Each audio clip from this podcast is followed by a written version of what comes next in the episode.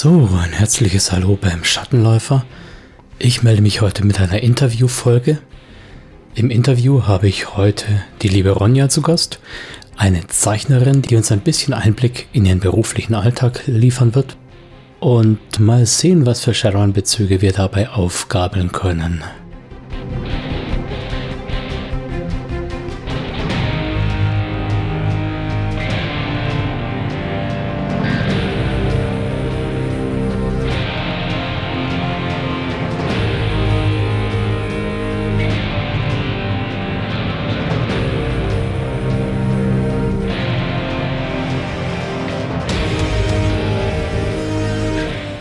Ja, ich habe mit Computern noch in der Zeit angefangen, da war Speicher relevant. Da hat auch noch ein gewisser Herr Bill Gates damals gesagt, dass niemals ein Programm mehr als 64 Kilobyte Speicher haben würde.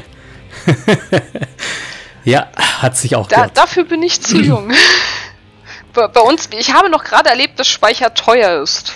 Na, ich habe tatsächlich mit dem Commodore C16 angefangen, mit einem Datasette-Laufwerk. Also wirklich auf Magnetband, wo du zurechtspulen musstest. Ja, man sieht es vielleicht hier, wenn ich grinse so ein bisschen an den Krähenfüßen oder so, dass Ach, ich nicht mehr ganz Filter. so draufrisch. Ach. nee, nee, nee, nee. Sowas mache ich nicht. Nicht so ein Shishigramm. Ach, er, er hat seinen Nutzen, aber der ist limitiert. Du, ich finde es immer so elends krass, wenn irgendwie auf Instagram oder so mich irgendwelche Mädels angrinsen, wo ich dann denke, was stimmt mit dem Gesicht nicht?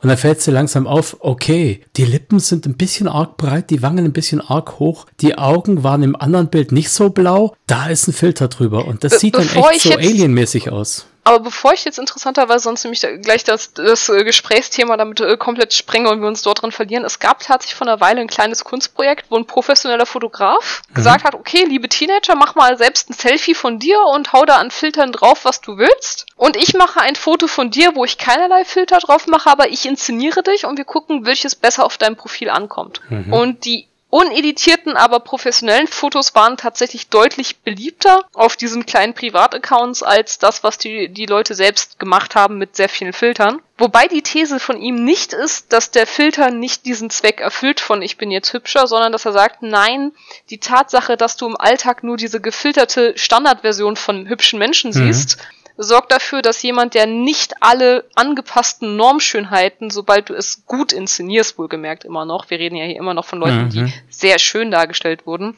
dass das dann im Unterschied und im Kontrast wiederum einen eigenen Nutzen gerade dadurch kriegt. Was ich spannend finde, weil das in Shadowrun auch an ein paar Ecken ja dieses oh, du musst halt immer noch was Besonderes zu sein, weil schön kann sich jeder schnell leisten.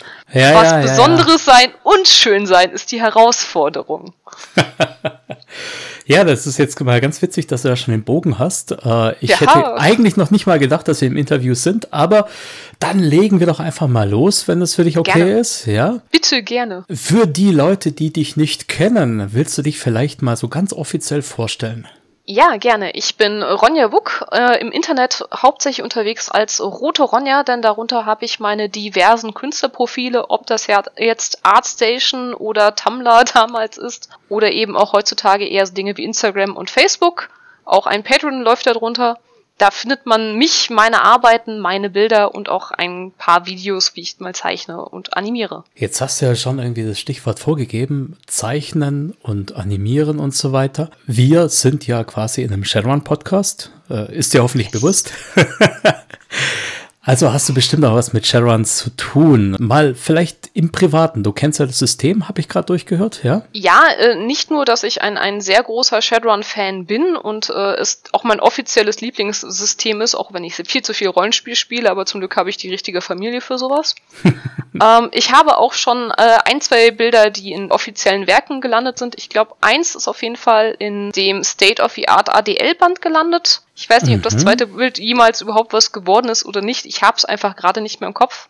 Und ansonsten illustriere ich auch sehr gerne Privatkundenaufträge und auch schlichtweg im eigenen Interesse meine eigenen Charaktere, ihre NSCs und einfach Szenerien der Welt, die mir Freude bereiten. äh, Gerade Shadron darf da häufiger unter mir leiden oder sich freuen, wie man möchte. Ich habe jetzt gerade schon einen Blick über die Schulter gewagt und geschaut, ob ich eine deiner Zeichnungen da habe. Das werde ich mir nachher auch mal in aller Ruhe anschauen. Aber das heißt ja schon mal, du bist jetzt keine ganz Unbekannte und du hast es auch schon mal im professionellen Rahmen gemacht. Ja, ich bin tatsächlich durchweg professionell. Ja, das hast du vorher schon mal angedeutet. Ich weiß nicht, ob ich das jetzt im Schnitt noch drin haben werde. Was machst du denn professionell? Genau, ich, ich bin tatsächlich Vollzeit-Illustratorin und Animatorin in einem Glücksspielunternehmen. Ich werde jetzt nicht an die große Glocke hängen für welches, aber ich habe keine Probleme damit, in einer Branche zu arbeiten, in der äh, die Kundschaft leider nicht immer den besten Deal hat. Dafür werde ich als Mitarbeiterin sehr gut behandelt und ich darf Drachen zeichnen und das jeden Tag. Also jetzt nicht jeden Tag tatsächlich Drachen, aber ich darf Fantasy-Illustrationen machen, die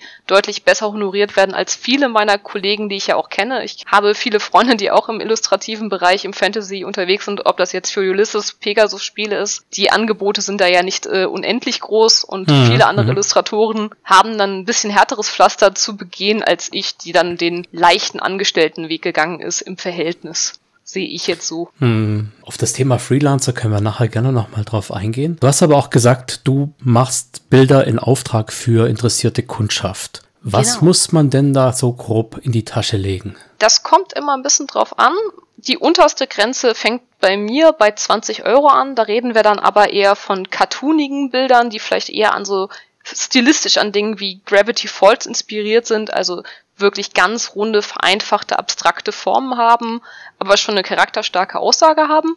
Da kann das schon mit so, so einem geringen Preis für eine Skizze oder Lineart anfangen. Nach oben gibt es meistens keine Limits, wobei die allermeisten normalen Bilder, die man sich so vorstellen kann, die jemand nicht mit extra Leinwandwünschen anfertigen lassen, vielleicht so bei 300 bis 400 Euro endet, weil man ja auch irgendwann sagen kann, okay, auf einem zum Beispiel A4-Format, es gibt nicht unendlich viele Details, die Sinn machen, reinzuzeichnen. Hm, Der Effekt ja. ist irgendwann ausgereizt. Größere Formate wären jetzt ein anderes, aber da bewegt sich das große Feld. Zum Beispiel ein Klassiker, den ich häufig illustriere, sind natürlich aufwendigere Charakterillustrationen, weil mhm. sehr viele Privatkunden sind natürlich an ihren Geschichten, an ihren Charakteren interessiert. Und äh, das kann ich nur so unterstützen. Jeder Charakter ist halt für mich auch immer diese private Geschichte. Und die werden dann auch häufig ein bisschen aufwendiger illustriert. Da bewegen wir uns in der Regel so zwischen 80 bis 250 Euro. 250 Euro ist halt vielleicht eine Ganzkörperpose mit einem Hintergrund. Wohingegen bei 80 Euro kann dann das Gesicht und vielleicht so ein bisschen Mimik, Haltung, Gestik dargestellt werden und das alles in Vollfarbe oder vielleicht auch schwarz-weiß dann hat man halt andere Spielräume wieder offen. Also ich hoffe, es ist natürlich für dich in Ordnung, wenn ich dann später mal deine äh, Kunstwerke auch verlinke. Ja, Hast du gerne. da vielleicht dann auch so eine Shadowrun-Abteilung, so ein Album, wo man gezielt reinschauen könnte, für die, die es jetzt interessiert? Ich habe derzeit kein eigenes Album dafür, ähm, aber man kann ja tatsächlich auf den meisten Plattformen nach Text durchsortieren. Also dass man das, was mhm. auch als Shadowrun getaggt wurde, dementsprechend schnell findet. Ich glaube, auf Patreon habe ich das momentan am, am übersichtlichsten. Dafür muss man auch gar nicht bezahlen. Das ist einfach öffentlich einsehbar. Das ist für mich eine gut haushaltbare Plattform auf der ich gut aufräumen kann. Und dementsprechend äh, äh, ganz öffentlich ohne bezahlen könnt ihr euch da gerne meine Shadowrun-Bilder angucken gehen. Da findet ihr sich schnell. Also an dieser Stelle gleich mal so der ganz offizielle Shoutout. Schaut in unsere Shownotes rein, guckt euch die Bilder von Ronja an und ja, ich denke mal, wir werden auch eine E-Mail-Adresse oder sowas von dir hinterlegen, dass man auch sich melden kann, wenn man ein Charakterporträt möchte, oder? Ihr könnt alle Daten haben, die ihr wollt. Ich bin da leider nicht sehr geheim. Okay, wenn wir alle Daten haben können, dann würde mich mal interessieren, du darfst natürlich gerne sagen, geht dich nichts an, aber was verdient man dann als festangestellte Illustratorin? Ich kenne Gehälter zwischen 2500 und 3500 Euro, um das so grob in Zahlen zu fassen. Ich kenne aber auch Kollegen, die da drüber und darunter liegen. Gerade als Freiberufler hätte ich da nochmal sehr anders liegen können. Dazu muss man wissen, Freiberufler können sehr viel mehr, aber auch sehr, sehr viel weniger verdienen. Dagegen ist meine Gehaltsentwicklung wahrscheinlich etwas limitierter, aber auch stabiler. Wobei wir hier unterscheiden müssen, als festangestellter Illustrator kommt es halt auch sehr, sehr stark auf die Firma an. Ich selbst habe ja noch mein Steppenpferd von Animation in der Animation oder auch dem Motion Design. Kann man meistens ein bisschen mehr verdienen. Das ist halt nochmal ein Skill, in dem man weniger fähige Konkurrenz hat, kann man sagen. Es mhm. gibt sehr, sehr viele extrem fähige Illustratoren, die dann auch in einer relativ harschen Konkurrenz stehen können. So im Mittelfeld von wirklich guten Illustratoren hat man eine ziemlich harte Konkurrenz, finde ich selbst. Aber als Kunde kann man sich freuen, denn man kriegt für relativ preis-leistungsmäßig gemessen an dem, was die Leute da leisten und können, eigentlich ziemlich gute Menschen, selbst nur auf dem deutschen Markt gesprochen, für die man jetzt rein faktisch von dem, was da geleistet wird, wenig bezahlt, dafür, dass man echt tolle Arbeiten kriegen kann. Also ich wäre auch jederzeit bereit, jedem auch andere Zeichner zu empfehlen.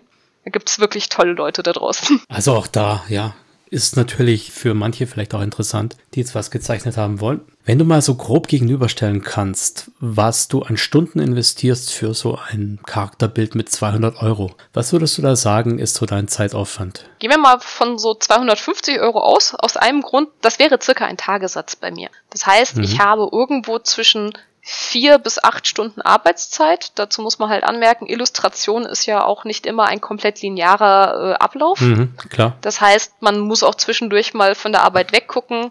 Man sucht auch Referenzen raus. Die ist das Arbeitszeit die dann sich auch zusammendeppert, gerade bei einem komplexen Bild. dementsprechend so zwischen 200 bis 300 Euro ist auch der Tagessatz von vielen anderen Illustratoren. Ein paar Profis, die eher für große Spielstudios mal arbeiten, ausgenommen, die können auch mehr raushauen. Aber bei dem wäre man für einen kompletten Tag dabei.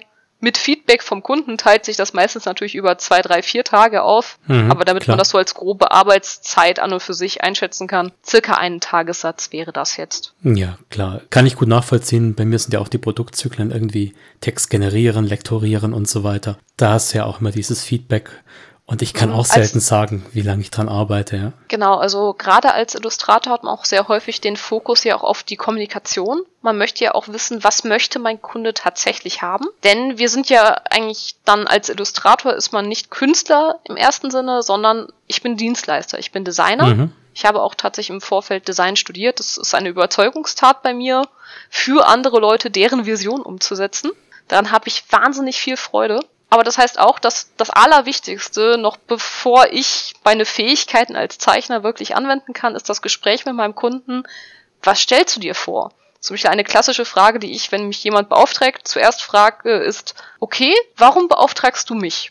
Das frage ich jetzt nicht aus, aus einem tiefen, selbstkritischen Momentum heraus, dass es andere Leute gibt, die besser sind. Das spielt da tatsächlich ein bisschen vielleicht rein. Aber die Frage ist, wenn ihm meine Zeichnungen gefallen, warum gefallen ihm meine Zeichnungen? Das ist für mich ein mhm. Hinweis, ist es vielleicht meine Art und Weise, wie ich Frauen zeichne, die ihn dann überzeugt, ah, ich will von dir auch einen weiblichen Charakter illustriert haben, ich finde, du, du machst die sehr charmant oder ich liebe deine Farbgestaltung. man hat ja auch häufig so ein bisschen ein, eine Spannweite, wie man illustriert. Nicht jede Illustration ist, ist immer gleich realistisch dargestellt, manche sind ein bisschen mehr stilisiert, manche weniger. Und da ist es eine wahnsinnig große Hilfe zu wissen, warum möchte mein Kunde ausgerechnet mich? Weil es der erste Hinweis dafür ist, was er am Ende für sich selbst möchte. Ich bin jetzt gerade schon nebenher dabei, nach dir zu suchen. Red Ronja ist dein Account hier, sehe ich das richtig? Genau. Ja. Falls du dabei ein, eine zweite Hand brauchst, ich habe sowas ja auch auf Kurzwahl.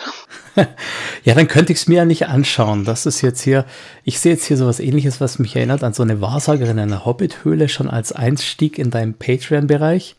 genau. Ist das jetzt eher was, was du als Cartoonik bezeichnen würdest? Ist oder ist das schon Deep da, Art? Das wäre für mich, das, das, wäre für mich jetzt so, so auf der unteren äh, Liste von semi-realistisch. Das, mhm. äh, hierbei handelt es sich zum Beispiel eine Rollenspielszene, die einen sehr aufwendigen Hintergrund hat. Kann man hinterher in den Shownotes ja nochmal äh, verheften, damit man weiß, worüber wir reden.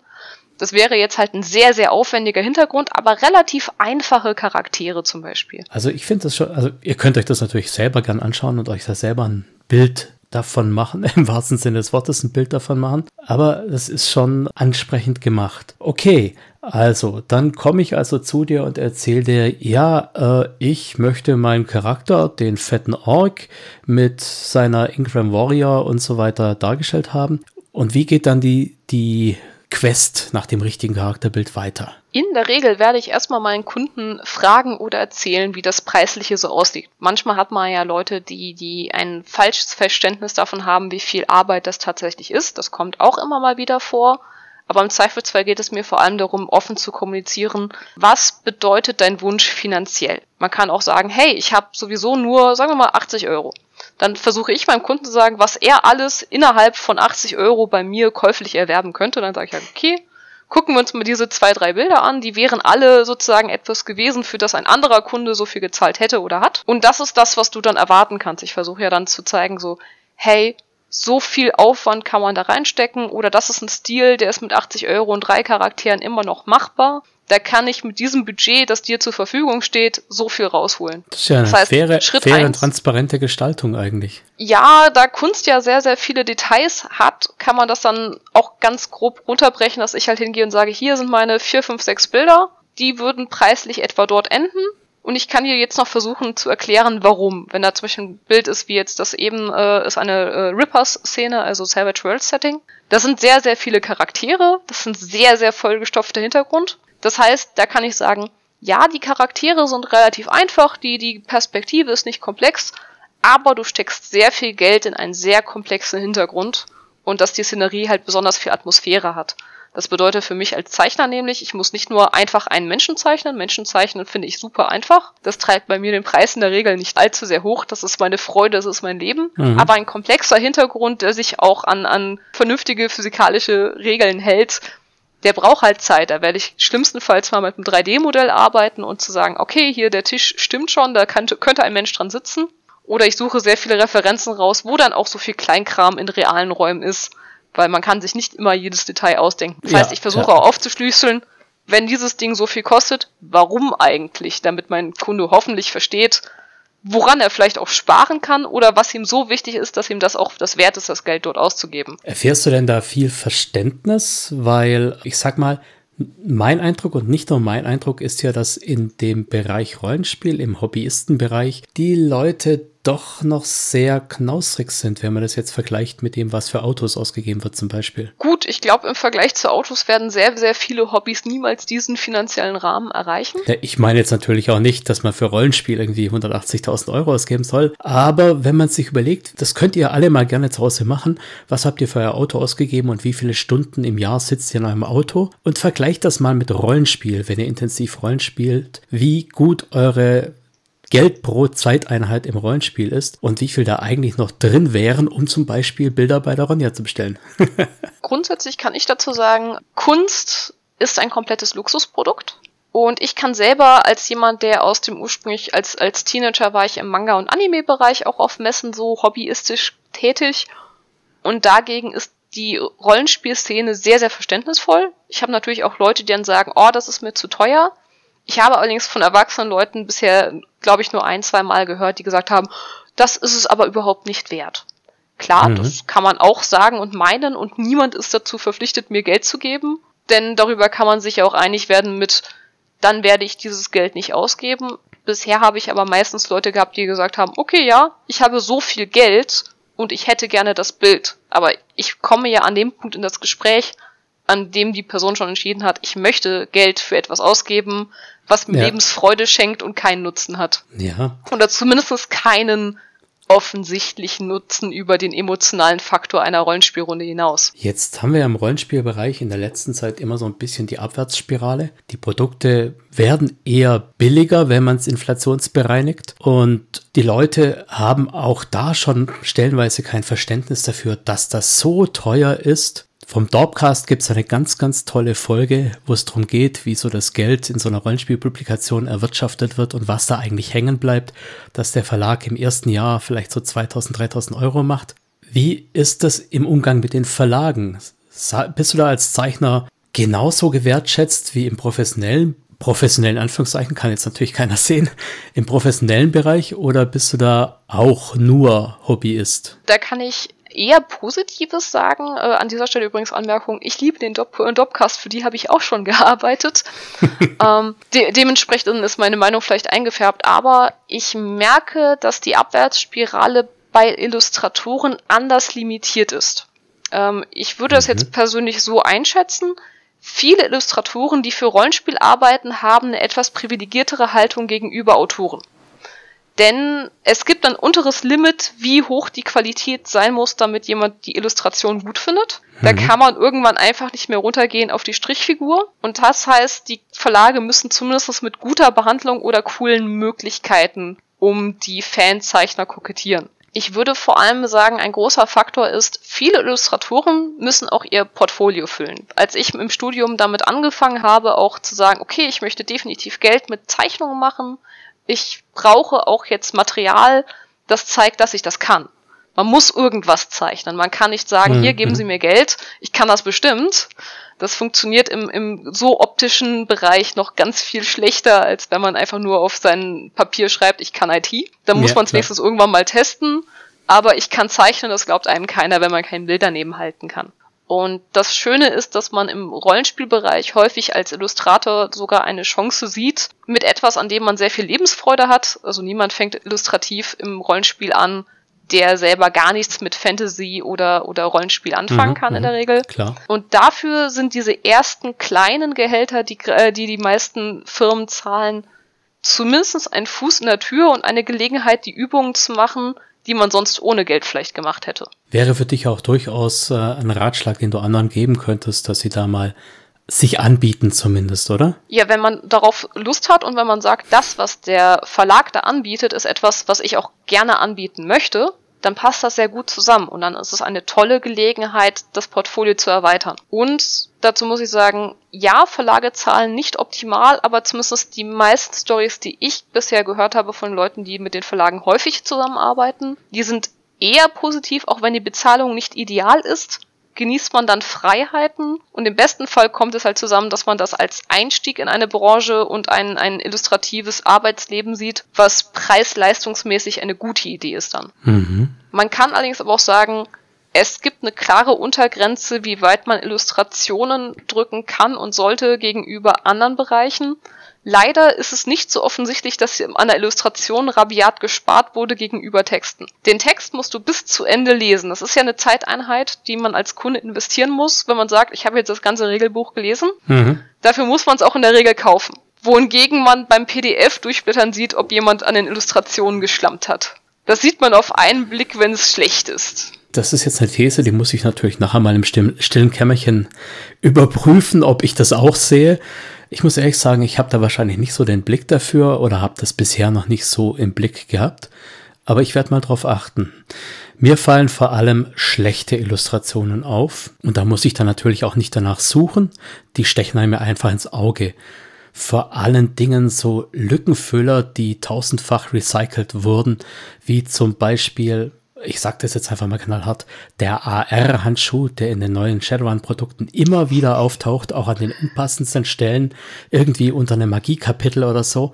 Boah, da gehen mir die Zehennägel hoch. Ich, ich kann das absolut nachvollziehen, deswegen aber auch meine These, eine schlechte Illustration merkt man immer über einen schlechten Text. Lesen Leute, die daran kein Interesse haben, eher mal weg oder lassen die Passage hinfallen, weil du musst dich damit nicht auseinandersetzen. Hm, ja, Gut. Das, das ist halt das, weswegen ich sage, äh, an den Illustrationen sparen verstehe ich, warum das passiert, aber es wird sich immer ganz anders auf das, das Bild der Welt niederschlagen. Aber generell ist, ist es beides schon relevant. Ich sehe nur, warum Illustration da offensichtlicher ist. Jetzt habe ich ja neulich schon mal Schelte bekommen, weil ein Interview zu wenig Shadowrun-Bezug hatte. Deshalb möchte ich jetzt hier so ein bisschen Kapitelmarken einfügen, damit die Leute sagen können, okay, interessiert mich nicht so, da überspringe ich das mal. Und dann würde ich mal mit dir so ein bisschen zum Kern kommen. Sehr gerne. was war so dein rollenspielerischer Werdegang? Wie hast du angefangen und wodurch bist du dazugekommen? Ich bin äh, klassische deutsche DSA-Anfängerin. Also ich wurde mit Aventurien für Rollenspiel sozialisiert. Im Nachhinein habe ich offenbar sehr viel Glück gehabt, denn ich habe eine dieser wenigen nicht miefigen DSA-Gruppen gehabt, die primär aus Frauen bestand mit äh, äh, letztendlich Phileas von anfing und sehr schnell sehr rabiat von dem Skript von DSA abweichte, weil wir einen sehr guten Spielleiter haben. Je länger ich Rollenspiel spiele, desto mehr merke ich, was für Glück ich hatte, eine extrem kreative und freie und sehr, sehr rollenspiellastige Gruppe zu Anfang zu haben. Mhm. Und das ausgerechnet in DSA, wo unser Spielleiter dann auch ganze Armadern an NSCs umgebracht hat, weil er auf keinen Fall unsere Charaktere bevormunden wollte, indem NSC etwas sagt, was wir als Spieler zu ernst nehmen, weil er gesagt hat, ihr als Spieler solltet die wichtigen Spielentscheidungen und die Weltentscheidungen treffen, mhm. nicht irgendein NSC, weil das das Abenteuer vor, äh, vorgibt. Wenn es sein muss, schreibe ich das Abenteuer um, aber ihr werdet hier nicht gezwungen, das so zu machen, wie es im Abenteuertext steht. Also hast du auch kein Problem mit der sogenannten karmalen Kausalkette oder der narrativen Verdichtung, sprich, dass diese fünf Helden, die jetzt über 20 Jahre durchs Land ziehen, alle wichtigen Sachen machen, alle wichtigen Hoshis treffen und so weiter. Das ist für dich okay, oder? Grundsätzlich ist das einfach eine Spielstilfrage. Wenn man sagt, ich spiele jetzt diese epische Heldensaga und die sind halt die wichtigsten Leute in ihrem Universum und alle darauf Spaß haben, warum sollte das ein Problem darstellen? wenn ich sage, ich möchte ein, ein Cyberpunk-Universum darstellen, dann kann es vielleicht eher mal zu einer narrativen Dissonanz führen. Mhm. Aber selbst dort ist es ja auch so, dass die Leute, die man im echten Leben kennt, da sind ja auch irgendwann Stars und Leute, die, die bekannt sind, diejenigen, die auch wieder in den wichtigen Situationen landen. Mhm, Von daher, im echten Leben fallen die bekannten Leute, die alles machen, dann auch wieder auf, dass sie schon wieder alles machen. Ja, natürlich. Und wir spielen natürlich auch nicht Heinz, den Sarari-Mann, sondern wir spielen eben den endgeilen Straßensam oder den Megamagier. Also wir wollen ja auch was Besonderes spielen. Nicht immer. Ich hätte auch noch ein Konzept für einen äh, Gelsenkirchener Schalke-Schamanen. Das kann man auch spielen. Ja, einer meiner Spieler fängt immer wieder von einer Runde mit mir an, wo wir echt Low-Level angefangen haben, wo also die Spieler anfangs mit Bonanza-Rädern zu ihrem Run gefahren sind und mit Steinschleudern gearbeitet haben. Und er sagt, das war mit einer der besten Runden, weil einfach so viel noch zu entdecken war, so viel noch neu war und spannend war. Ich und, möchte äh, an der Stelle komplett einhaken, denn ich ja. sage gerade bei Shadowrun Mut zum Low-Level oder zumindest so anfangen. Ich habe die beste Shadowrun-Runde, äh, die auch immer noch läuft, in der wir als kleine Teenager zwischen 11 und 14 Jahren angefangen haben. Zu dem Zeitpunkt ist der Kampf gegen einen Höllenhund halt noch ein Kampf auf Leben und Tod und der Gewinn davon ist, wir haben Essen! In den Barons ist ein toter Höllenhund wirklich was wert. ja, sehr gut, sehr gut. Das gibt dann ein Fest fürs ganze Viertel, ja. Vor allem, worin hier die narrative absolute Gewinnerschiene dafür liegt, wenn man dann irgendwie diese Heldenrunde spielt und sie dann 20, 30 Jahre innerweltlich später mal für Dunkelzahns dritten Assistenten in irgendeinem Zwischenjob arbeiten.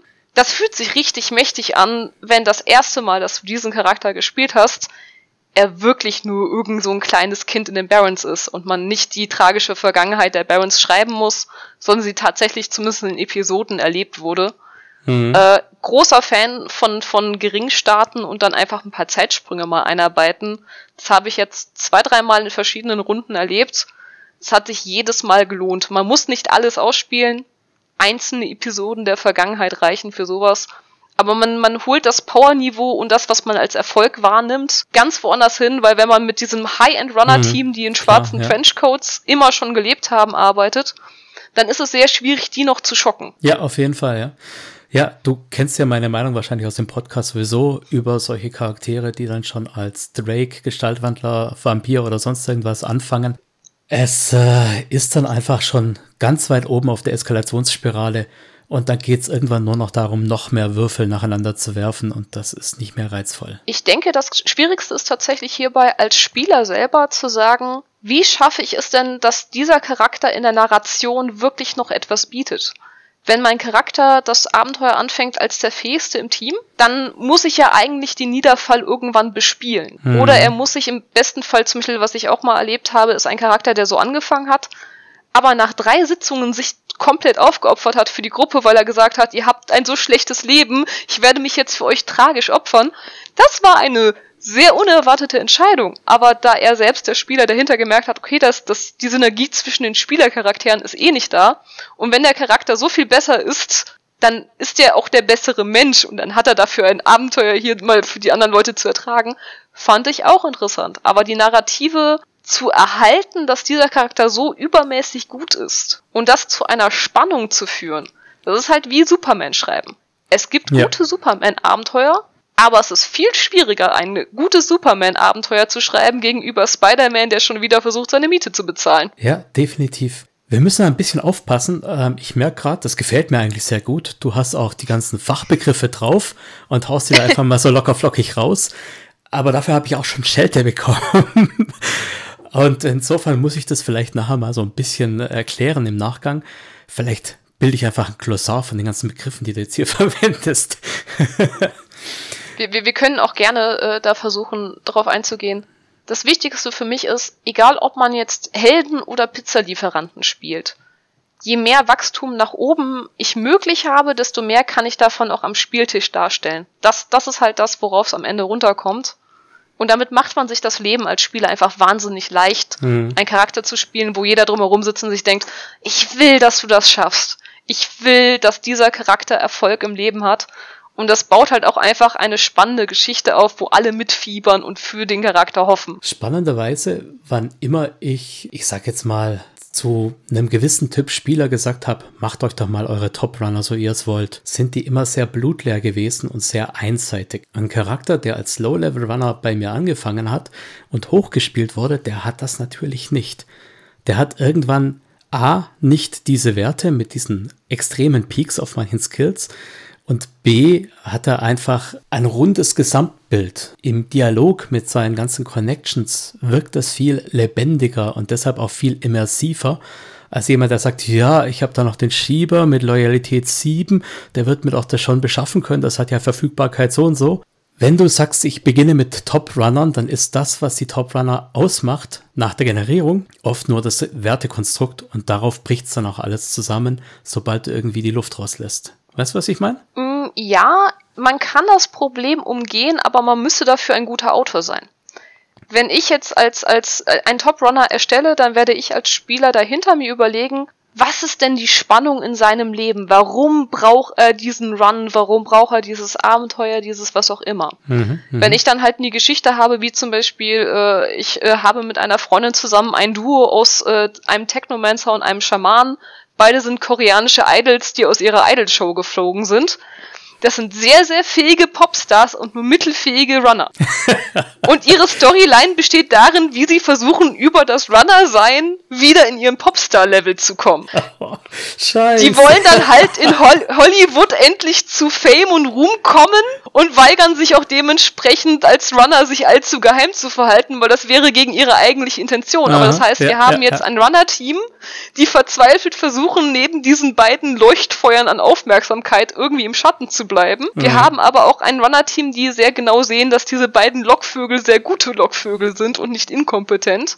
Das heißt, wir haben ein Story-Setup. Wir haben hier drei Profis gehabt, die wirklich klassische Black Trenchcoats sind und wir hatten diese zwei koreanischen Idols, die komplett am eigentlichen Runner-Ziel geheim zu Geld zu kommen vorbeigearbeitet haben und damit ein Hindernis, aber im positiven Sinne für die Gruppe dargestellt haben. Und es gab eine Story. Es gab dieses, der Weg zur, zum Room und Fame und letztendlich einer sehr, sehr guten Security-Arbeitsposition im Rest des Teams. Also ich sag mal, das muss man natürlich auch einfach mögen, was du da gerade beschrieben hast. Das hat genau, ja auch schon so einen ja, gewissen Trash-Faktor. natürlich, aber ich sage halt, wenn man einen, einen High-Runner erstellt und man sich gar nicht überlegt, was kann der noch erreichen, mhm. dann hat er auch nichts mehr zu erreichen. Dann lebt ja, er einfach ja. nur von, von Geldzahlung zu Geldzahlung und ist ein ja. glücklicher Arbeiter. Wer möchte schon nur fürs Gehalt arbeiten? Und die Geldzahlungen sind eigentlich auch schon nicht mehr relevant, weil die ja dann schon ihre fünf Yellow Wesps oder sonst irgendwas in ihrem Hangar stehen haben und eigentlich genug Asche hätten. Das finde ich dann auch immer schwierig, die dann noch zu spielen. Ne? Und es macht auch keinen Spaß, wenn man immer nur künstlich beschnitten wird, damit man ja nicht genügend Geld hat. Das ist ja gar nicht der Spaß darin, einen High Runner zu spielen, dass einem der Spielleiter sich irgendwas ausdenken muss, warum der Oberschichtsstil geschnitten wird. Das kenne ich leider aus den Zeiten, wo man noch mit seinen Charakteren auf irgendwelche Cons gegangen ist und dann irgendein Spielleiter da saß, der gesagt hat, okay, ihr kriegt für diesen Run 10 Millionen oder sowas. Und daheim musstest du deinem Spielleiter verklickern, äh, also ich kann auch nichts dafür, der hat jetzt halt das Geld. Äh. Na, wir haben es dann in der Regel einfach weggestrichen und äh, oder vernünftig beschnitten. Aber es ist halt immer die Schwierigkeit, wenn du auf der einen Seite die dicken Belohnungen setzt und auf der anderen Seite dann wieder sagen musst, okay, aber das Narrativ muss weitergehen, wir müssen nicht wieder zurückstufen. Ja, also ich glaube, das ist dann auch ein größeres Problem, wenn so etwas ja zwischen verschiedenen Gruppen nicht drüber gereicht wird. Wenn man eine längere Kampagne spielt, ist das natürlich ein anderes Programm, als wenn man jetzt als Con-Spieler einfach so seinen Spaß hat und einfach auch mal so kleine Logiklücken liegen lassen kann. Ich habe dann auch irgendwann getrennt Con-Charaktere und Kampagnencharaktere. Ich höre so ein bisschen raus, dass du auch so eher der Kampagnentyp bist. Das finde ich sehr, sehr positiv. Das fehlt mir so ein bisschen und ich habe das Gefühl, dass es auch durch das Online-Spiel ein kleines bisschen nachgelassen hat. Geht's dir da auch so oder bist du nur in deiner Stammrunde? Ich habe derzeit, lass mich gerade nachzählen, ich, ich zähle jetzt nur die Shadowrun-Runden. Ich habe derzeit drei laufende Shadowrun-Runden. Mhm. Äh, die sind natürlich dann nicht wöchentlich, sondern eher monatlich. Eine ist tatsächlich wöchentlich, die anderen sind halt weniger regelmäßig. Eine davon, die monatliche, ist sozusagen mein, meine Kern, meine Liebes-, meine Heimatrunde. Und ich liebe das Kampagnenspiel und ich liebe es auch, mir wirklich Gedanken zu machen, was will der Charakter im Leben erreichen. Das heißt, ich denke auch darüber nach, so was, was bietet die Story denn? Was mhm. kann ich der Story bieten? Und das ist für mich der große Vorteil gegenüber einem One-Shot, der nicht weniger gut ist. Aber da muss ich dann auch nicht über ein größeres Narrativ nachdenken. Da denke ich mir einfach nur spaßige, tolle Szenen und Spielsituationen aus. Nicht wie der Charakter vielleicht irgendwann mal doch seinen, seinen dunklen Schatten überspringt oder etwas im Leben dazulernt, weil es in einem One-Shot gar nicht spannend wäre, all seine Probleme zu überwinden. Darf ich da an der Stelle mal fragen, welches System spielst du denn? Welche Version? Ich spiele derzeit 4 und 5. Mit 6 habe ich noch nicht angefangen. Das liegt aber nicht an Überzeugung, sondern an mangelnden Möglichkeiten. Ich habe es mal ein, zwei Mal in One-Shots gespielt aber da bin ich noch nicht firm. Ich will unbedingt mal äh, Anarchy spielen. Ich habe sehr Gutes gehört und ich gehöre zu den Leuten, für die der Crunch ein, ein, ein ich würde gar nicht sagen, dass ich ein Fluffspieler bin, denn in Wirklichkeit minmaxe ich, solange man mich alleine mit diesem Buch lässt. Genau, genau so lange minmaxe ich dann. Aber eigentlich habe ich gar keinen Spaß daran und ich weiß nicht, warum da plötzlich vier Stunden darin verbraucht werden, dass ich ausrechne, wie viel Karma ich da rauskriege. Ich weiß es wirklich nicht. Ja gut, ich schaue natürlich ähm, auch sehr viel nach diesen Min-Max-Möglichkeiten. Nicht, weil ich sie selber verwenden will. Ich bin ja in der Regel Spielleiter, insofern bringt es mir ja gar nichts. Sondern eher, um da so ein bisschen auch den Finger in die Wunde zu legen und natürlich auch um über den Podcast darüber zu berichten. Wie sieht es denn bei dir aus? Ich weiß nicht, hat die Fünfer-Version schon diese emotionale Pfade? Kennst du das? Ähm, welche genau meinst du? Ich weiß nicht, ob sie in der Fünfer-Version so heißen oder ob du vielleicht die englischen Versionen hast. Also im Englischen heißt es Quality Path und zu Deutsch eben emotionale Pfade. Das heißt, du beginnst mit einem bestimmten Nachteil. Es könnte zum Beispiel sein, dass du besessen bist, davon irgendein Ziel zu erreichen. Und dann steht da so eine Karma-Belohnung, die aber nur ausgegeben wird, wenn du das Ziel erreichst. Und dann wandelt sich dein Nachteil und wird zu was anderem und nochmal zu was anderem und nochmal zu was anderem und nochmal zu was anderem. Das heißt, das, was du so typischerweise hast, dass du sagst, mein Charakter ist so und zwar für die nächsten 25.000 Abenteuer, hast du eben dieses Ziel und wenn das erreicht ist, wird das ersetzt durch was anderes. Finde ich sehr gut. Nein, das kannte ich noch nicht und ich bin absolut dafür, das zu nutzen. Es äh, wirkt für mich wie etwas, mit dem man gerade Leute, die darüber nicht von vornherein konstruktiv nachdenken, sehr viel Material an die Hand gibt, damit sie schneller auf so eine Idee kommen.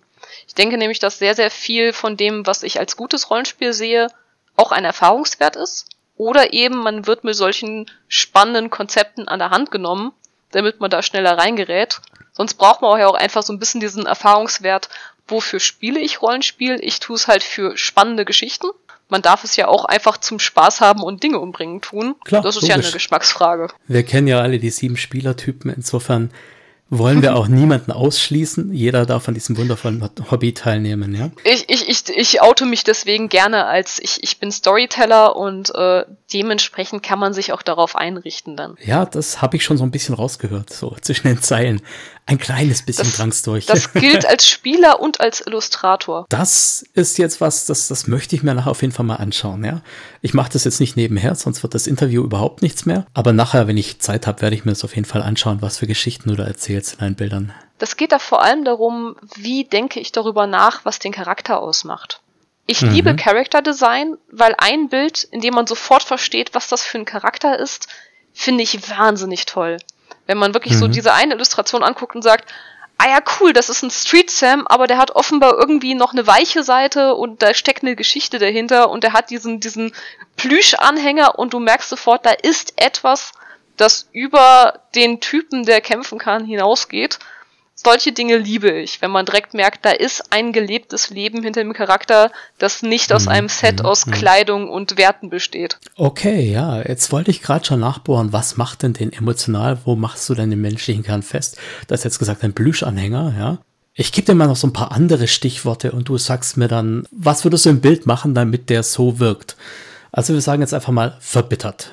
Was hat eine verbitterte Figur in deinen Bildern in der Hand oder so. Wenn ich jetzt einen verbitterten Charakter habe, nehmen wir mal an, das ist ein verbitterter äh, Businessman. Also der, der eher aus der Richtung Face geht, sehr miesepetrig ist, auch wenn er charismatisch ist und allglatt. Nehmen wir mal sowas an, weil verbittert ist ja erstmal eine Emotion und kein Mhm, Charaktertypus grundsätzlich. Dann würde ich den wahrscheinlich vorschlagen, außer der Spielleiter, äh, der Spieler erzählt mir da, ah, das ist aber definitiv ein junger Typ, würde ich jetzt von selber sagen, ah gut, vielleicht eher ein, ein Herr im älteren, mittleren Alter, der wahrscheinlich dann vielleicht eher ein, eine kantige Figur hat. Im Zweifelsfall würde ich den jetzt nicht als übergewichtig darstellen, weil das damit kannst du Charaktere sehr weich machen mitunter und das wirkt meistens etwas netter und weniger bedrohlich. Ich würde ihn im Zweifelsfall eher ausgezerrt, ein bisschen hager, ein bisschen eingefallen machen, damit man halt diesem Charakter anmerkt, der hat wenig Freude an irgendwas. Ich möchte ja zeigen, dass dieses, dieses Verbitterte einen Einfluss auf seinen jeden Tag im Leben hat. Und Mhm. nicht nur heute ist er verbittert und morgen geht's ihm besser, sondern es ist ein durchweg verbitterter Charakter. Man sollte dann auf jeden Fall diesen, diesen Kernpunkt, was ihn ausmacht, immer ihm ansehen können, selbst wenn er gerade mal lächelt. Es ist ein lächelt, lächelnder, schlecht gelaunter Mensch. Okay. Verträumter Schamane, was macht der? Wahrscheinlich wird er rauchen.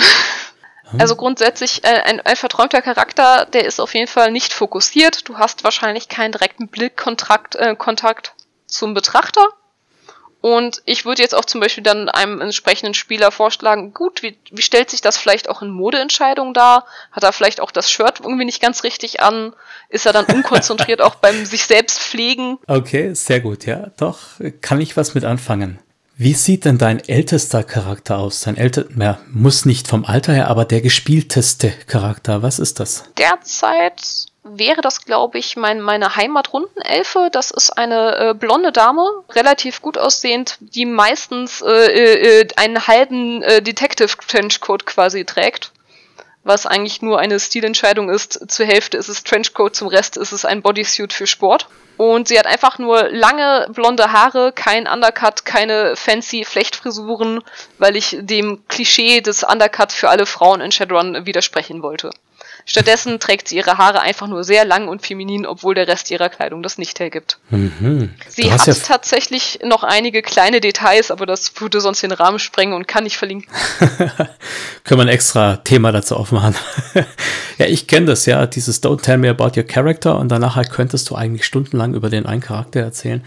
Also bei mir jetzt natürlich nicht mehr, die sind ja alle zur Ruhe gesetzt, aber ich hatte das auch, ja. Die wichtigste Charakterentscheidung optisch für sie ist zum Beispiel, sie ist ein, ein sehr scharfsinniger Charakter. Sie hat sehr häufig die, die Logistikeraufgabe in der Gruppe. Mhm. Und deswegen habe ich zum Beispiel relativ viele optische Dreiecke in ihr eingebaut.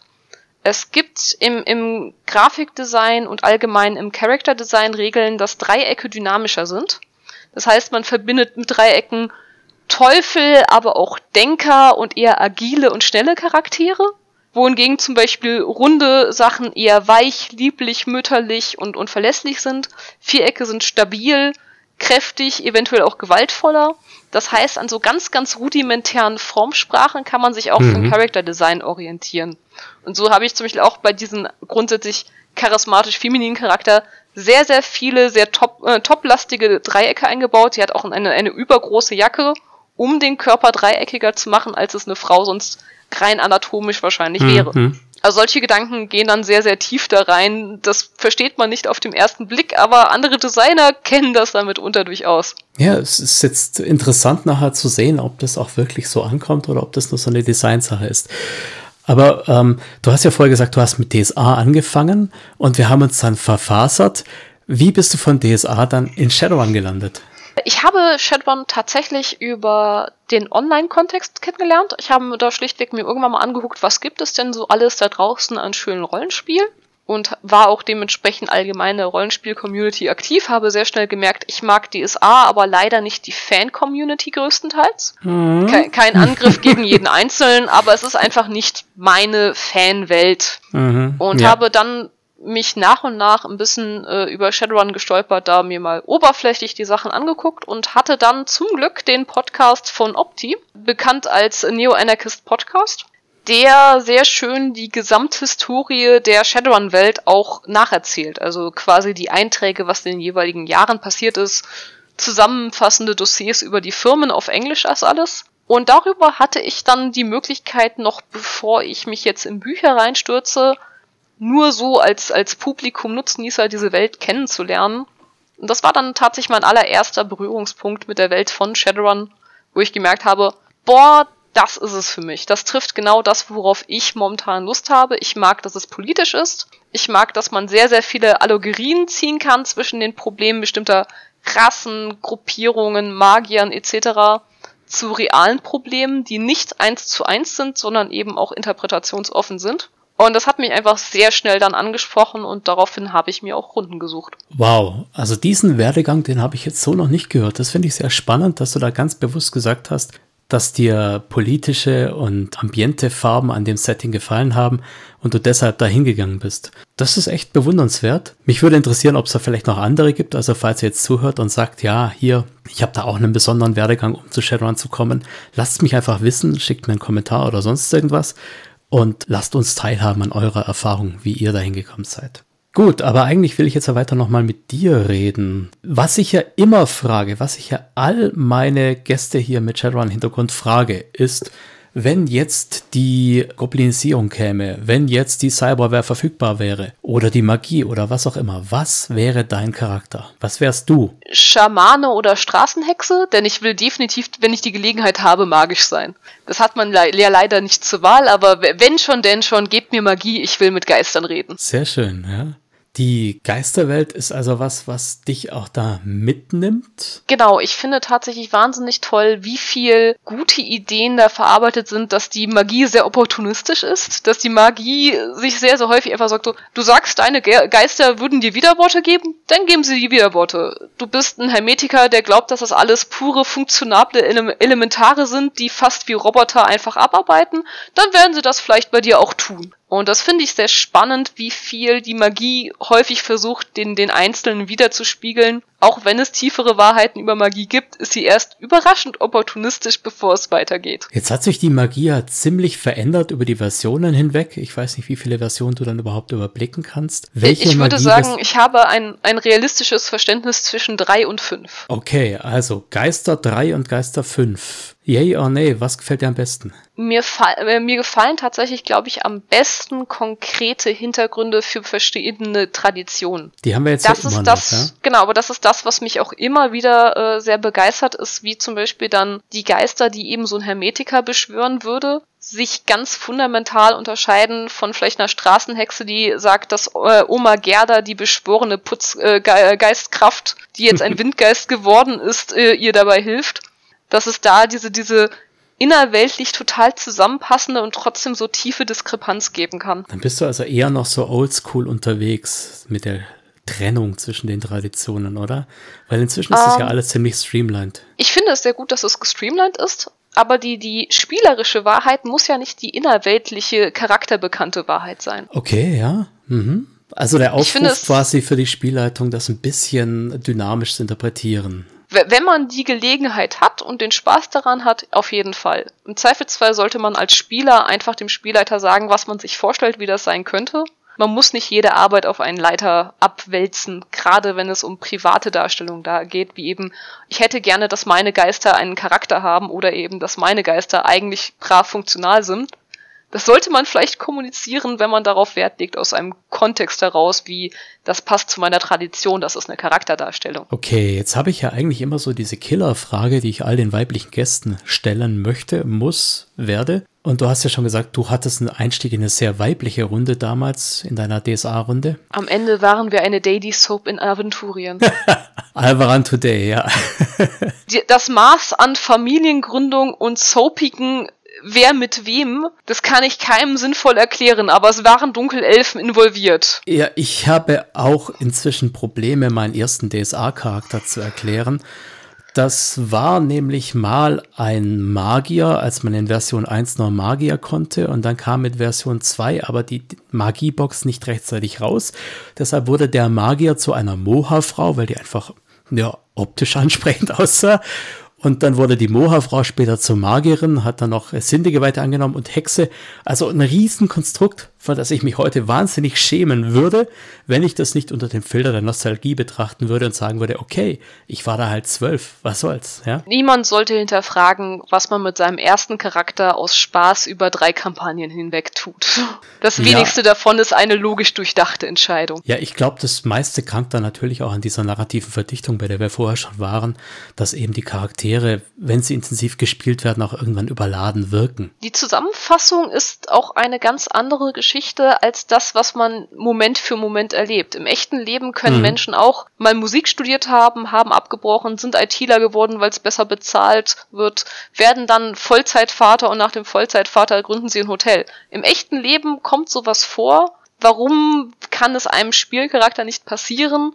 weil es eine schlechter erzählte Geschichte ist. Zusammengefasst um, ähm. ist das weniger sinnvoll als nach ja, und nach erlebt. An der Stelle muss ich da gerade nochmal eine Lanze brechen für die Lebensmodule, die auch übrigens mit dem 6er Kompendium rauskommen für die Version 6, wo du da wirklich dann sagen kannst, ich wähle mir Schritt für Schritt, was mein Charakter erlebt hat, anstatt ihn regulär einfach nur zu steigern. Das finde ich find sehr ich, gut. Ja, ist auch echt klasse. Wenn man da natürlich nicht dahin geht und sagt, ich wähle das, weil es diese Boni bringt, sondern wirklich sagt, ich erzähle die Geschichte. Und dann ist es wirklich eine coole Sache und liefert gleich mal so ein bisschen was im Hintergrund mit, wo die meisten Spieler dann doch eher schlampig sind beim Generieren. Ich wurde von meinen Spielleitern durchweg sehr, sehr gefördert, was solche Entscheidungen angeht. Wenn ich äh, mit DSA angefangen habe, habe ich zum Beispiel auch äh, damals dann irgendwann nach Jahren eine Geweihte gespielt. Und dann hat mein Spielleiter auch gesagt, es macht absolut Sinn, dass dieser Charakter das jetzt tut und dass der Gott ihn dabei fördert. Also wird das passieren, dass das regeltechnisch vielleicht gerade nicht ganz komplett sinnig ist und alle Steigerungen passen. Das macht dann keinen großen Unterschied her. Die Narrative will definitiv, dass das so zusammenpasst. Und dann mhm, wird es auch mhm. passen. Und das ist eine positive Erfahrung, die ich bisher mit den meisten meiner Langzeitspielleiter hatte, dass wenn ein Charakter und die Narrative sagen, boah, natürlich würde das jetzt so zusammenpassen oder passieren, dann wird das eigentlich auch immer gefördert. Das kann mhm. einem natürlich auch in den Hintern beißen, wenn man den Familienmenschen hat mit der dunklen Vergangenheit, wird die dunkle Vergangenheit natürlich genau dann kommen, wenn alles in Ordnung ist. Hm. Aber ja, das will die Geschichte, das will die Narration, genau. ja. Damit es spannend Aber das hat man sich klar. ja auch ausgesucht und dafür äh, wird man in dem Moment, in dem man sein Kind retten muss, vom Spielleiter auch äh, deutlich mehr Gnade erwarten können als von den Würfeln. Wobei ich das allgemein so ein bisschen eine traurige Sache finde, dass viele Leute so mit der Idee rangehen, wir machen dieses Spiel wie Diablo und am Schluss haben wir das Loot und sind ein bisschen weiter in der EP-Leiste. Da fehlt mir so ein bisschen was. Ich finde eigentlich die Szenen, wo es manchmal auch wir so richtig wehtut. Wir haben uns übrigens völlig verloren. Du wolltest mir irgendeine Frage stellen, weil ich eine Frau bin und ich glaube, wir haben diesen Punkt verloren. ich komme noch mal drauf zurück, ja. Das sind doch eigentlich die schönsten Geschichten, wo es auch mal so wehtut und du dann doch sozusagen mit zusammengebissenen Zähnen auf allen Vieren und deinen Eingeweiden noch auf dem Boden schleifend doch noch triumphierst am Schluss. Das ist, finde ich, epischer, wie wir haben mit unseren 25.000 Würfeln alles abgerollt und haben jetzt das Loot eingesagt. Ja. Vor allem, es ist die Tragik, die den Gewinn ja erst so toll macht. Ja. Und das ist halt etwas, das kann man mit Würfeln durch viel Glück haben. Mhm. Aber man kann auch einen Spielleiter haben, der einen sowieso genau dann würfeln lässt, wenn es A wahrscheinlich ist, dass man Erfolg hat, aber B umso wichtiger ist. Oder auch umgekehrt, man sollte nicht würfeln lassen, wenn man nicht will, dass es schiefgehen darf. Jetzt hast du ja schon ein paar Mal erwähnt, dass du grandiose Spielleiter hattest. Und ich kenne persönlich auch ein paar Spieler, die sagen, okay, seit ich hier diesen Spielleiter hatte, will ich keinen anderen mehr. Bist du auch versaut für den Wald- und Wiesenspielleiter? Nein, aber er wird von mir nicht ganz so gnädig beurteilt. Okay. Ich habe auch, auch viele mittelmäßige Spieler, äh, Spielleiter er erlebt. Das sind die meisten Menschen. Als ein anderer selber Spielleiter auch sehr mittelmäßig. Von daher äh, habe ich dafür immer noch sehr viel Empathie. Mhm. Ich habe nur das, das große Glück, dass zumindest zwei meiner vier erlebten Shadowrun-Spielleiter über lange Zeit herausragend gut waren. Die zwei anderen waren auch völlig in Ordnung. Aber ich werde über die weniger Geschichten erzählen können, weil sie waren nur in Ordnung. Das ist ein, ein mhm. hohes Gut, dass ich sagen kann, dass ich auch Klar. sehr gute erlebt habe. Ja, wenn man da weniger Emotionen damit hat, dann ist einfach die Erinnerung auch blasser. Das ist nun mal so. Und Gut. das ist kein, kein Verfehlen der Menschen dahinter. Das ist ja auch viel, das man sich beibringen kann. Ich weiß, wie viel, zum Beispiel mein aktueller Shadowrun-Leiter, der steckt sehr viel Energie in gute Vorbereitung.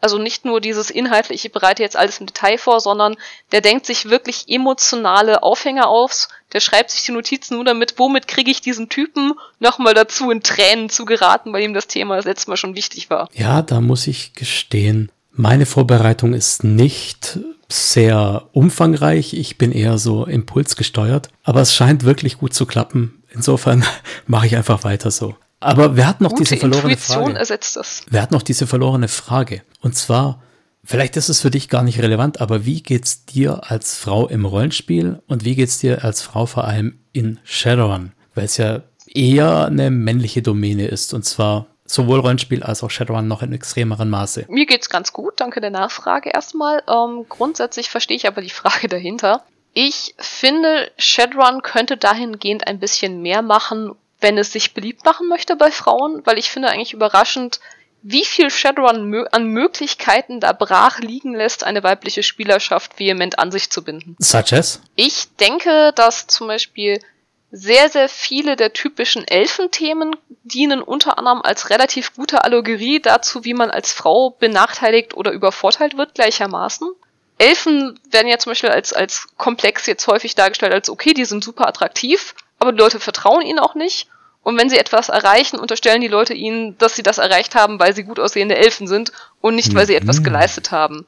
Das kann einigen gut aussehenden Frauen nämlich sehr ähnlich passieren und es wird okay, ihnen dann ja. auch nicht gegönnt. Genauso auch wie das, sie werden sehr häufig dann auf Sexsymbol reduziert, auch aha, von vielen aha, der aha. Spielern dahinter. Wenn man sich so an äh, die, die Beleidigungstexte, die natürlich im Spaß gemeint sind, durchliest, so die, die Zahn, äh, die, die hier, äh, Löwenzahnfresser, die sind ja alle Langweiler und die sind zu brav und die sind alle Vegetarier. Natürlich sind das Witze. Es ist mir mhm, klar. Mhm. Aber wenn das die Standardtonlage einer Spielerschaft ist, kann es diese eine Person geben, die sich davon irgendwie ein bisschen komisch erwischt fühlt und sich dann denkt, äh, ich muss dafür nicht online aktiv sein, um dieses Hobby zu mögen. Ich hatte da auch schon einen ganz interessanten Dialog mit einem, ja, das lief, glaube ich, über Mail und nicht über die Kommentarspalten. Also mit jemandem, der einen Podcast hört, mit einem Hörer. Und der hatte damals gemeint, er hat eine Charakterdarstellung gehabt und für ihn war das völlig okay. Er war Barbar in so einer Kneipe und da wurde getrunken, da wurde gesagt, gelacht, da wurde gesoffen, also nicht nur ein bisschen, sondern ordentlich. Und sein Charakter hat dann eben der Bardin auf den Hintern geschlagen. Und wie gesagt, für ihn war es okay, aber für die Spielerin überhaupt nicht.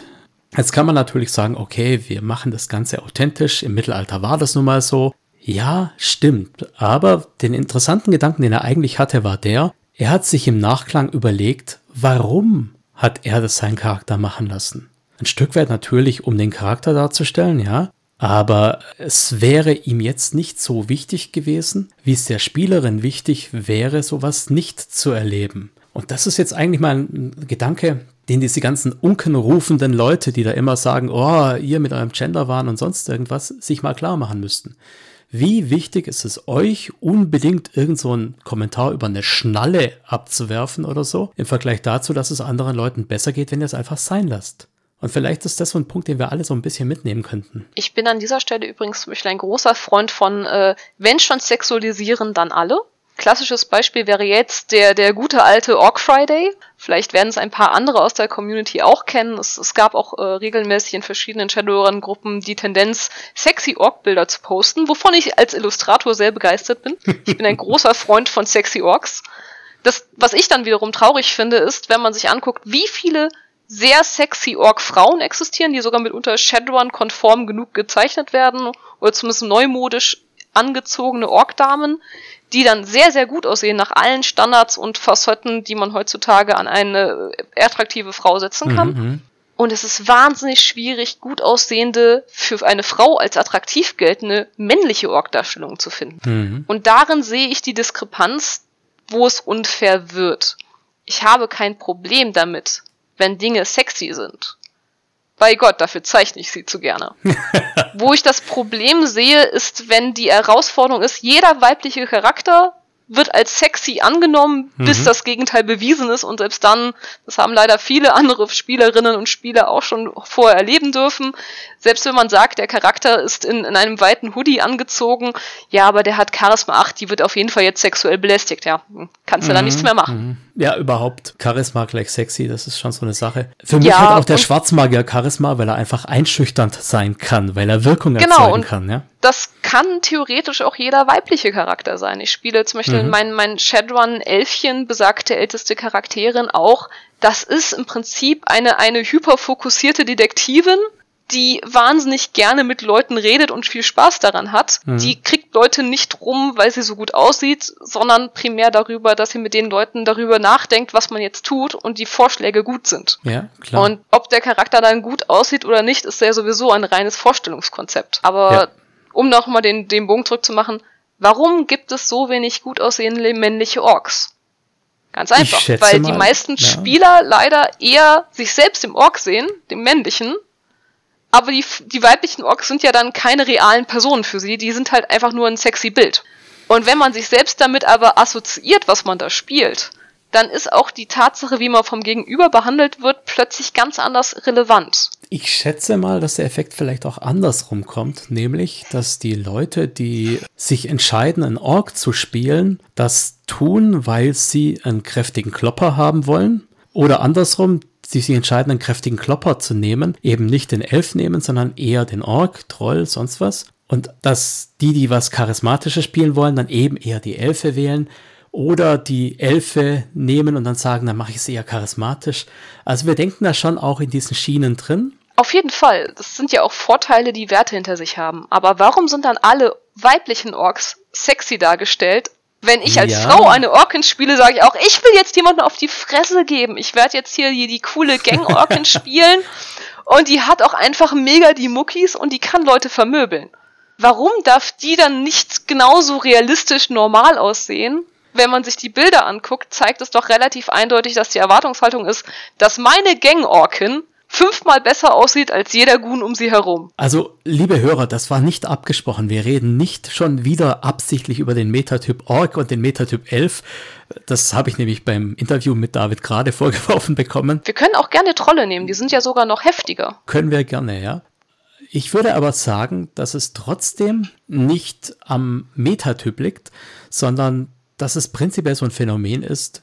Frauen, weibliche Charaktere sind sexy, anziehend, sozial aktiv und die männlichen Charaktere sind Kämpfer, Techniker, eher plumper. Das ist halt das Stereotyp. Und wenn man das nach außen genauso immer kommuniziert in der Welt, dann wird es auch von den Spielern angenommen. Man hinterfragt nicht, wie es einem präsentiert wird in der Regel. Du hast jetzt gesagt, du hast das sechste Regelwerk dir schon besorgt, aber noch nicht gespielt, richtig? Ich habe ein PDF. Ich habe das Buch leider noch nicht. Ja, das käufliche ja Erweben ja. steht mir aus. Da ist, glaube ich, auch eine zwergische Deckerin drin, die auch nicht wirklich attraktiv ist. Und also sie versuchen so ein bisschen, und das ist so ein, so ein japanischer Action-Agent dabei, der eher so an K-Pop erinnert als an Agent. Also es, es wird versucht, diese Stereotypen zu durchbrechen. Aber das ist natürlich ein Prozess. Das ist kein Sprint, das ist ein Marathon. Absolut. Und das ist das, wenn ich selber sage, wie kriegen wir mehr Frauen in dieses Hobby, würde ich behaupten, das ist der Marathon, bei dem wir noch ein bisschen die Schippe auflegen können weil mhm. ich kenne viele Frauen, die total viel Interesse an Rollenspiel haben. Ich habe immer sehr, sehr viele andere Mädels mit in dieses Hobby geholt und gezogen. Mhm. Und auch in meiner Shadowrun-Runde sind wir zwei Damen und in der nächsten äh, haben wir auch eigentlich, ich habe noch nie in einer Runde Shadowrun gespielt, wo nicht zwei Frauen aktiv dabei sind. Ja, das ist jetzt ein interessanter Punkt. Vielleicht auch nochmal an die Hörer da draußen. Ich versuche immer in meinen Interviews abwechselnd männlich, weiblich zu haben oder zumindest männlich-weiblich gelesen zu haben. Und nach dir ist fast schon wieder Schluss. Da habe ich noch die Melanie, die ins Interview kommen möchte. Und dann ist aus bei den Mädels. Bei den Jungs könnte ich noch jahrelang weitermachen. Wenn ihr also irgendwie jemanden kennt oder jemand seid oder jemanden kennt, der jemanden kennt, ihr wisst ja, Connections spielen lassen, ja, dann schafft mir doch mal weibliche Interviewpartner ran, die irgendwas Interessantes über das Thema Rollenspiel, über das Thema Shadowrun, über das Thema Cyberpunk zu erzählen haben. Irgendwas meldet euch bitte, ja? Ich, ich vote im Zweifelsfall, wenn du irgendwann die tatsächliche Feminismus-Folge machst, dann holst du einfach drei, vier von uns Frauen, so viel du halt zusammenkriegst. Dafür melde ich mich jederzeit nochmal freiwillig. Da nagel ich dich doch fest, ja? also gerade, gerade mit mehr als einer Frau würde ich mich wohler fühlen, das Thema in der Tiefe zu analysieren, weil okay. meine Perspektive ist auch nur meine. Okay. Das ist was, das muss ich auf jeden Fall beachten. Da habe ich jetzt so gar nicht drüber nachgedacht. Muss ich mir dann auch Verstärkung holen oder mache ich das trotzdem alleine? Wenn du dich damit wohlfühlst, einen, einen guten Freund dabei zu haben, ist das nur fair. Ja, du weißt ja, ich bin Spielleiter, ich habe keine guten Freunde. das ist okay, gute Feinde tun das auch. Gut, da habe ich genug, ja. Äh, Ronja, wir haben zeitlich schon ein bisschen überzogen und das macht auch gar nichts. Das ist alles wunderbar. Das war ein sehr lebendiges Gespräch, nicht immer streng nach Fragenkatalog, aber es war sehr spannend mit dir und du hast eine ganz angenehme Art. Und ich hätte richtig Bock, einen Charakter von mir zeichnen zu lassen, wenn ich nur einen hätte. Aber vielleicht habe ich ja irgendwann Glück und komme auf dich zu. Mein letzter Spielleiter hat einen Obdachlosen mit einem Einkaufswagen bekommen, da das der Angreifs äh, Angriffscharakter eines seiner Hacker war und wir uns an diesem Obdachlosen, der mit Müll wirft, einfach geistig völlig äh, festgefressen haben. Spielleiter verdienen deutlich mehr Bilder. Manchmal können sie sich dafür leider nicht aussuchen, was hängen bleibt. Hm, ich habe am Samstag meine Stammrunde, dann werde ich die mal fragen, was für ein Bild von Charakter sie von mir haben.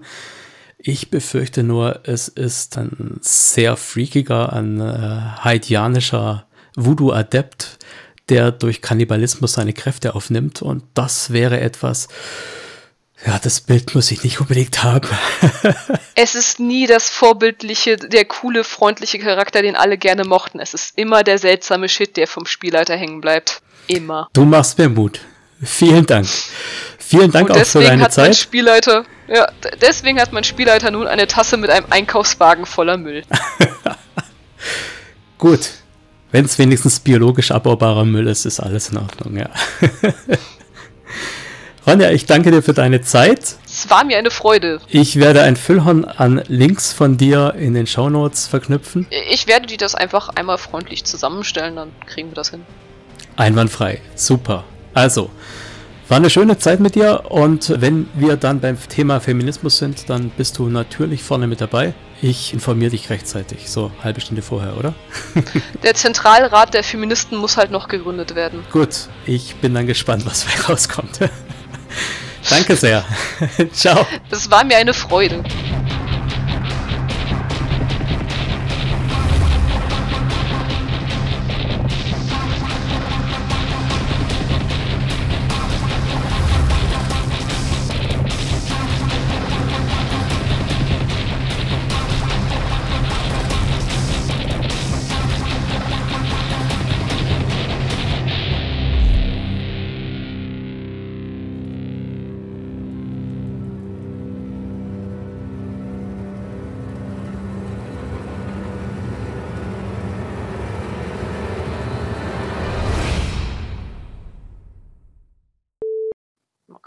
Weichzeichenfilter aus.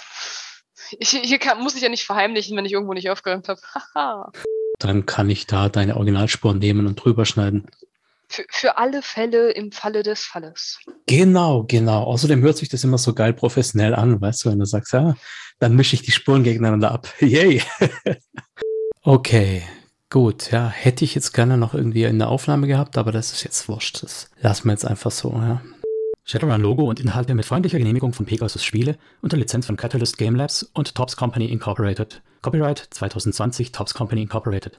Alle Rechte vorbehalten. Shadowrun ist eine eingetragene Handelsmarke von Tops Company Incorporated. Die Musik stammt vom Album Silicium von der Band Erdenstern und heißt A Reckless Chase. Die Verwendung im Rahmen dieses Podcasts erfolgt mit freundlicher Genehmigung von Erdenstern. Alle Rechte bleiben bei Erdenstern.